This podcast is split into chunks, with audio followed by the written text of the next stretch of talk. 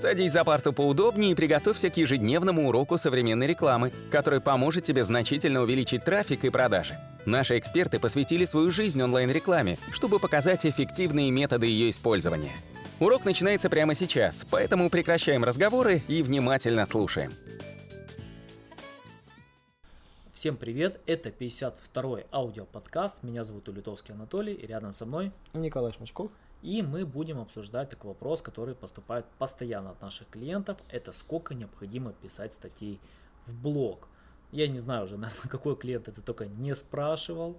И я вам скажу, нет одного ответа непосредственно на этот вопрос, потому что к примеру, Брайан Дин, он рекомендует э, писать непосредственно только качественный контент и не пишите там количество. Есть и другие блогеры, которые вообще пишут раз в три месяца. К примеру, Брайан Дин пишет один раз в месяц. Нел Пелтел раньше писал практически каждый день, сейчас уже пишет раз в неделю. И все это зависит от качества контента. А сколько необходимо писать? Вот давайте возьмем, вот, к примеру, определенную э, систему градации. Вот для нас есть определенная наша система оценки. Вот мы оцениваем свой пост, там, допустим, от 0 до 10. Если мы видим, что мы можем написать а, пост на а, максимальный оценочный балл 10, то есть лучше мы уже не напишем, мы уже потом переходим к другому э, какой-то статье.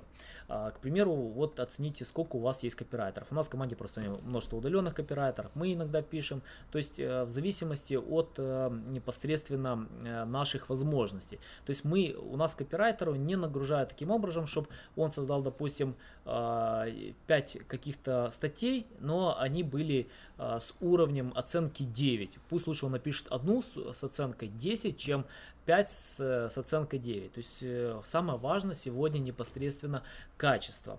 И второй важный момент, к примеру, вот, ну вот вы написали там э, 5 классных статей, я образно говорю, так допустим написали 5 классных статей, но их тоже надо продвигать. Понимаете, когда э, у вас нет трафика, нет аудитории, или даже если у вас есть трафик, аудитория, любой контент, который вы создаете, его надо продвигать. Поэтому если вы зальете там, допустим, 10 классных статей и, не при, и при этом э, не сможете их продвигать, продвигать, потому что их сильно много, то есть создадите там пару ссылок на, или, допустим, по одной-две ссылки на каждую статью, и э, каждая из этих э, статей непосредственно зайдет там в топ-20, топ-30, но трафика вы это не увидите, понимаете, а если вы, допустим, напишите один пост, а 9 других вы направите на гостевой постинг, э, то есть на публикацию на других блогах, и направите ссылочный вес на вас, и, и продвинете эту статью в топ-10 или там даже выше в топ-3, получите трафик, то есть вы понимаете, Э, в данной ситуации, допустим, если вы напишите там, э, там 10 статей, и вы, допустим, с каждой статьи получите там по 100 просмотров, это 1000 просмотров в общем. Или, допустим, засобмитите одну статью, которая будет давать вам постоянно органику и там просмотров увеличится до 10 тысяч. Неужели это не лучше? Поэтому сегодня самое важное непосредственно именно качество, а не количество. И, Николай, что есть, есть добавить? Да, кстати, погуглил параллельно. Такой запрос спрашивали в 2015 году. Самое забавное, сколько писать статей. Видимо, народ уже меньше интересуется, но не поверите, до сих пор задают. Его постоянно спрашивают, постоянно. Так вот, на самом деле, я могу сказать из своего опыта, сколько нужно писать статей. А, в целом, а, вот вы собираете семантическое ядро, когда изначально для сайта, вы прикидываете, какие бывают около целевые ключи. Из них постарайтесь найти те, которые вы точно сможете легко продвинуть. Ну, по стратегии тонкого контента, мы рассказывали это в наших видео на ютубе, так что рекомендуем посмотреть. А, суть заключается в том, что ну, не все темы одинаково легко продвигаются. Это во-первых. Во-вторых, не каждая тема легко заходит, э, легко соберет вам трафик. Яркий пример. Мне как-то было нечего делать, я решил на старой работе, когда занимался полиграфией, составить табличку Pantone RAL. Это виды цветов, красок. Я загуглил, закинул просто эту простейшую табличку на свой личный блог, и она до сих пор приносит трафик. Почему? Потому что людям постоянно нужно соответствие между раловскими красками и пантоновскими красками при, со, при печати шелкотрафаретных визиток. Почему? Потому что когда цвета переносятся на разные типы печати, да, им нужно соответствие реальных красок, потому что иначе получается бардак. Табличка оказалась безумно безумно популярна а, в узкоспециализированных кругах и приносит трафик до сих пор. Потом, когда было нечего делать, я взял статейку из одного закрытого блога, то есть блог закрылся, я ее в кэше вытащил и закинул себе в блог. А, называется, статья была по простой теме, там, про сколько, что значит количество цветов в букете. То есть просто вообще без, просто бессмысленную тему закинул.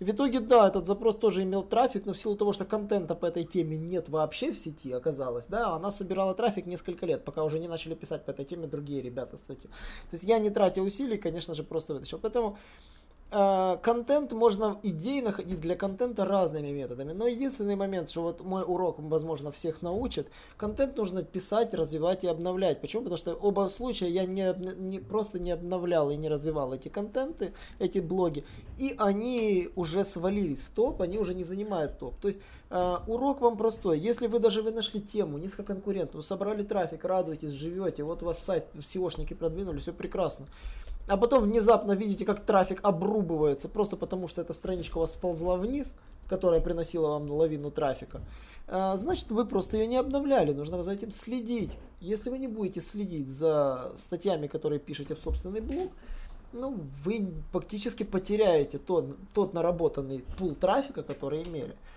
Поэтому мой совет, вот Анатолий правильно сказал, нужно создавать контент, его продвигать, но не просто еще продвигать, его еще нужно обязательно обновлять, привлекать комментаторов и расширять его желательно. Почему? Потому что контент имеет обыкновение устаревать, и конкуренты тоже не сидят на месте, могут послушать такие вот ребята классный наш блог, внезапно увидеть, что вы свою статью не обновляли уже пару лет и написать статью лучше.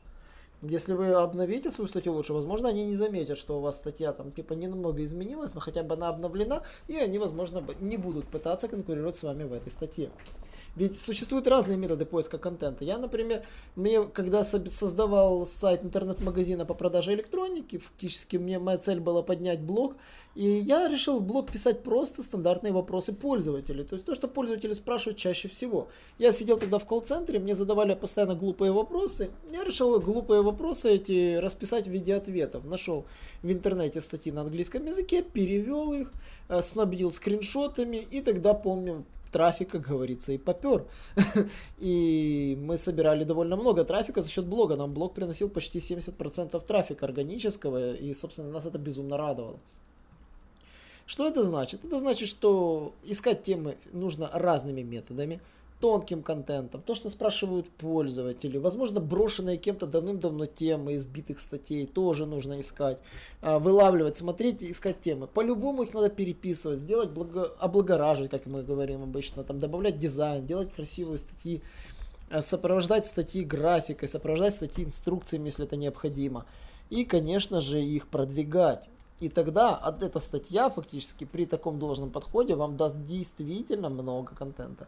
Поэтому в какой-то момент вы можете написать сразу несколько десятков статей, если у вас вы такие креативные идейные, вы можете сгенерировать их сразу. Можете писать их по одной там в месяц, по одной в год, если у вас проблемы с креативом и, и в принципе ваша тема вся исписана и вам уже некуда тут двигаться. Лимита нет, главное правильно ударять. То есть здесь вот не как в рыбалке раскинул удочки и сидишь. Здесь нужно работать, вот выбирать правильное направление и двигаться в этом направлении. Верно? Да, да. Поэтому подписывайтесь на наши аудиоподкасты, потому что это помогает нам расти, и мы обязательно будем записывать намного больше полезных уроков. И до новых встреч! Наш урок закончился, а у тебя есть домашнее задание – применить полученные рекомендации для получения трафика и достижения успеха, о котором ты, несомненно, мечтал. Не забывай подписываться на наши аудиоподкасты и оценивать уроки. Также пиши комментарии и задавай множество вопросов, на которые ты обязательно получишь ответы. Увидимся в классе завтра с новыми современными рекомендациями.